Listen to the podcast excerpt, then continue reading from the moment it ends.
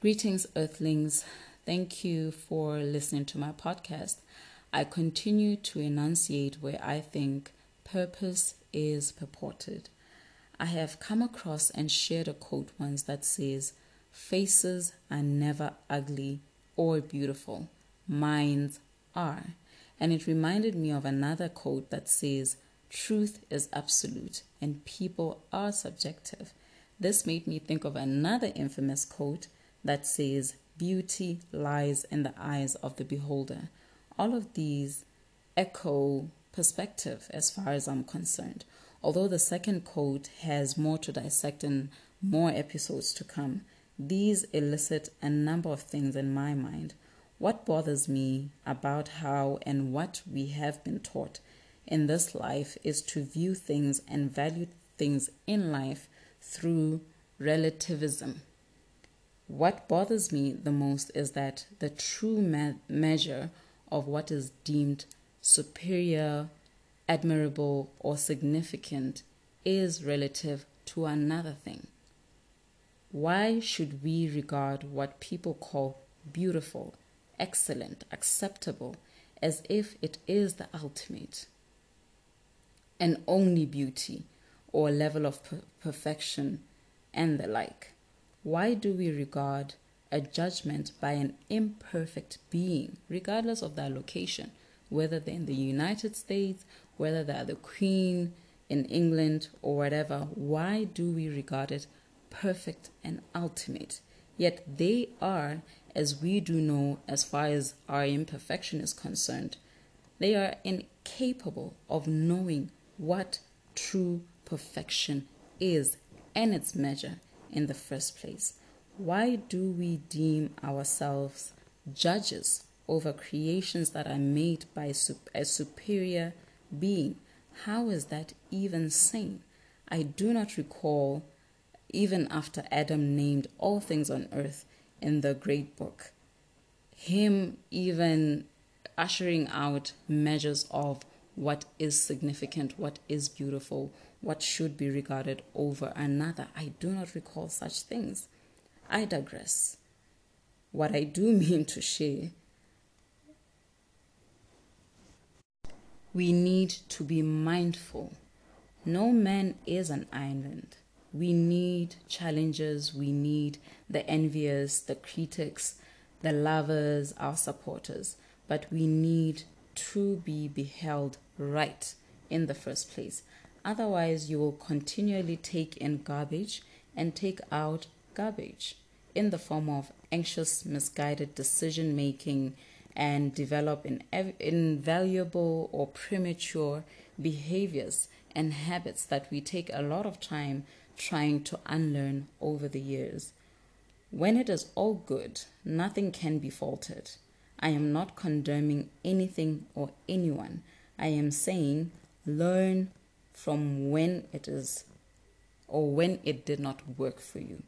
I am saying when it was bad, rather, or when it is bad, um, the whatever it is you're receiving from another person that is beholding whatever is the subject at that time, you need to be mindful. It is okay when all is okay, but you need to look out for the validity of your source, the validity of your beholder, and what informs the judgment and the assessment that they place on you in order for you to receive it right. Because we can't keep taking in what isn't even of value at a point in time and having it influence our entire life. The families that we choose to have the decisions you make as far as purchasing or acquiring assets how you live how you determine happiness and all of those things. Have you ever, you know, it, it makes me wonder, and I bet many of us have either experienced this directly or indirectly, where something or someone was highly regarded, something or someone was uh, the subject matter of the relativism, where at some point you loved a certain song, at some point you followed a certain pastor, at some point this girl was the ultimate beauty and sexy and that every man desired to have. Even if they didn't um, desire them specifically, they were a point of reference. But today, that has changed. That beauty is no longer beautiful. There's somebody in that place that defines that significant or superior person, where a certain person was a leader or talent in your workplace, where a certain car was the best of the best. But after some time, the beholder changes that perception or that perspective over that source or point of reference. Have you ever seen that people are easily influenced into believing that a new trend is the ultimate? And if you don't have it, you aren't regarded a human being. Yet somebody who challenges the status quo and pushes through and makes the new or creates the new normal. Now they are the acceptable one. Now they're the superior. Now they are the point of reference. I have a problem with the, this relativity, but it is there. I know I do it because we've been brought up in this way and the system works in this way. I just want to even challenge myself because most times we are our own beholders. We are our own source of what excellence should look like because we too have the same influences as the people that we put in our lives or the people whose opinions we accept and regard it uh, something to influence and impact our lives. The beholder, at this in- instance, even if it's you, you infer influence and it changes. It is so volatile that we can't we sometimes can't keep up. Today i'm beautiful in my short hair. The next day i'm not. The lady in the 24 inch weave is the right one. Today you are in a perfect relationship that is admire that is admired by everybody and everybody wants to have a partner like yours. The next thing they are condemned because they drive a certain car that has been judged. You know this this to me is insanity. First of all because of what I said earlier. Who are we to put measures of perfections when we are incapable? Why do we continue to believe and be swayed and influenced into believing certain things when they change and when they're probably not even true or when they're not even the true measure of what we are striving for? Why do we believe that somebody is rich when they have certain uh, figures or amounts of money in the account.